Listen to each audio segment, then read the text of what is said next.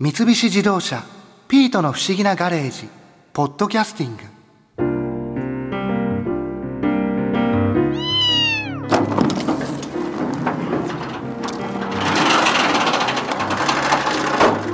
あれボッコさん一人ですか N 博士は暮れのパーティーの買い出しに出かけたわお作業台の上のその図面は中山競馬場のコース図ですね馬の切り抜きがいっぱい置いてあってあもしかしてまた有馬記念の予想ですか出走予定馬が見えてきたから予想を立て直しているのよ新一はこの前のジャパンカップ見たあいやあの時はまだ競馬の勉強に行く前だったので興味がなくて湘南パンドラっていう牝馬が勝ったのよ牝馬ってメス馬のことそう競馬は背負わせる重量を変えることでオスとメスが一緒に走れるのジャパンカップは2009年のブエナビスタ以降7年間で5回を日本の牝馬が制したことになるのよあー競馬もこのガレージも女性の時代なんだな新一この前 N 博士と一緒に笠松競馬場まで行ってアンカツさんの話を聞いてきたんでしょアンカツさん元騎手の安藤克美さんのことよアンカツさんの話を聞けるってすごいことなのよわかる博士から教わりましたよ安藤さんは笠松競馬場で前人未到の3299勝を挙げ地方競馬から中央競馬に42歳で移籍して G1 で22勝を挙げた競馬の革命児なんですよねあら新一にしては分かってるじゃないそれでアンカツさんからどんな話を聞いたのそれはあの安藤さんは、はいここの笠松競馬場ではい3299勝を挙げられたんですかそうですね。はい。出たレースをもうほとんど勝ってたっていうぐらいなんですかねいや、全然全然。えー、勝率とか地方競馬の時でどれぐらい2割なかったかなえだからすごい数乗ってるんですよね、まあ、年数も乗ってたしねどれぐらいその地方競馬では僕はね16歳デビューだったから42までだから26年26年間地方競馬で乗られてて、そうですねその後中央競馬へ移籍したんですけど中央競馬では何年ぐらい乗られてたんです中央まるっと10年はいかちなみに中央競馬の方ではどれぐらい勝たれたんですかこれままた珍しいことに1111なんですよね1111勝あえぴったり111じゃん 本当に測ったようにだけ ど全然終わってみてそうだったんでびっくりしたんだけどあでも中央競馬の方でも1000勝以上はされてるんですかそうですねはい安藤さんはちなみにどういうタイプの馬がそうですね僕はねちょっとずるいぐらいの馬のが好きでした ね ずるい馬でどういうあんまり喜んで走りたがらないっていうか ね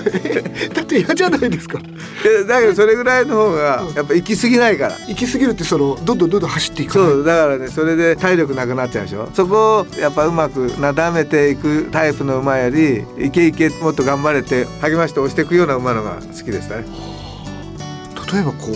今日この馬あんまり本気で走ってないなとかあ終わってからはありますよ、ねあ、うんそれはね全然こいつ本気じゃねえなとかあ感じるものなんですねもちろんだから馬ってやっぱり何割方はほとんど本気で走ってないですよほとんど走ってるほとんどと思いますよ本当人間でもよく言うように火事場のバカ力みたいにたまにバーンと走る馬いるんだけど本来はやっぱあれぐらいの力があるんだけどいつもかもそこまで出さないのが普通だと思うんだよね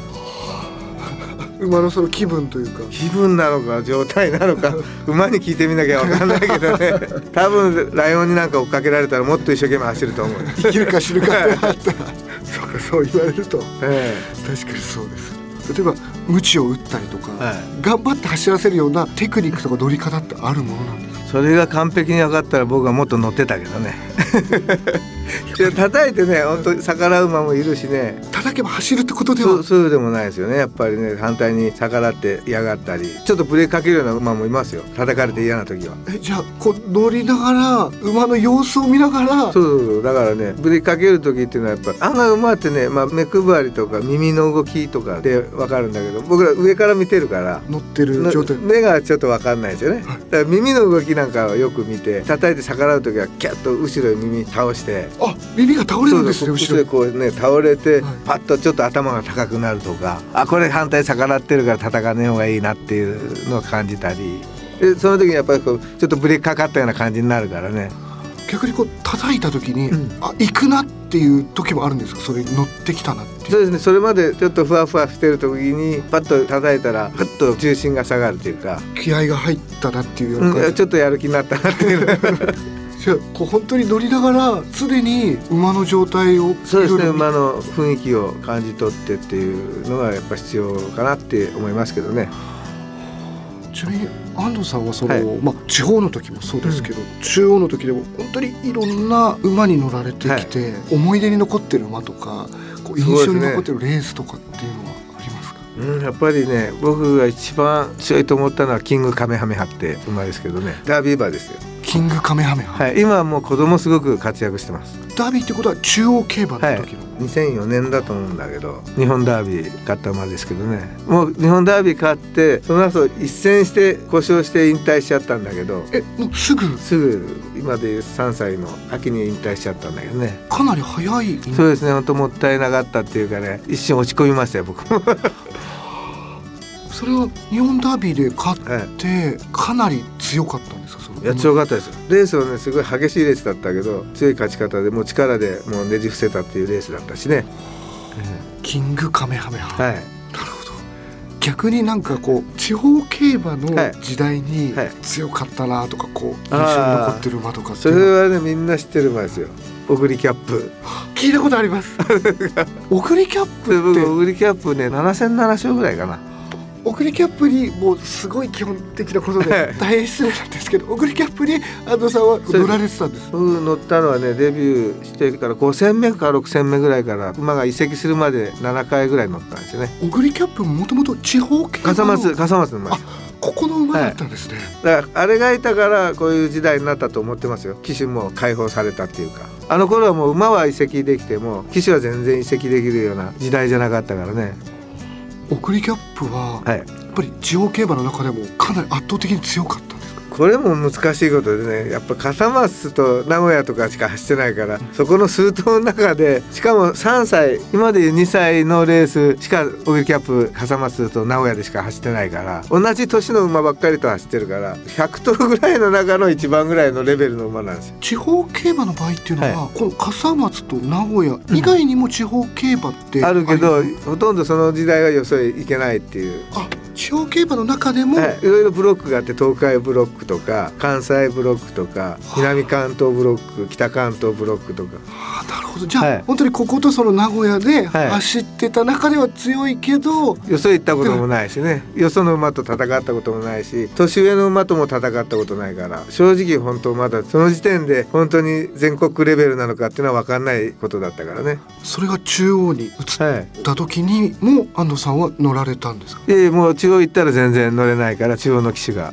はいそうか馬はもう、馬はねさあの先にお金でトレードされて馬主が売って持っていけるっていうのは自由だったから結局中央競馬でも送りキャップは勝ったんですかかなり中央行ってからもね何連勝かしてすごい勝ち方してねただあの時代はねあの馬もダービー出れなかったんですよ。 ダービーには出られないんですそうクラシックレース出れないっていう最初に生まれた時に登録があるのか何かはっきりしたことは分からないんだけどあの時は権利がなくて実力どうこうではなくてそうそうその一生に1回のダービーも出れなかった馬だからねあじゃあ一回もダービーには出てないんそうあの年にデビューした中じゃ絶対一番強かったと思うんだけどねわあそういう部分でもまた人気が出たのかもしれないけどねまあ小栗キャップってねやっぱファンの人気がすごかったですよだからね昔で言うとハイセイコーとかねはい成功ねあれも地方競馬出身で中央で活躍した馬だしそれこそ安藤さんが中央に移って中央でこう戦ってくれっていうそうですね勝ったらやっぱり嬉しいっていう地そう方です系のねやっぱりそういう部分の応援がすごく多かったと思いますよなるほど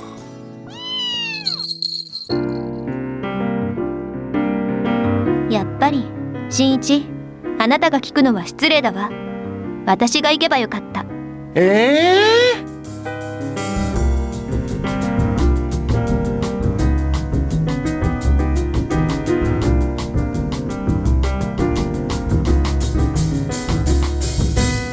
三菱自動車ピートの不思議なガレージポッドキャスティングこのお話はドライブアットアース三菱自動車がお送りしました。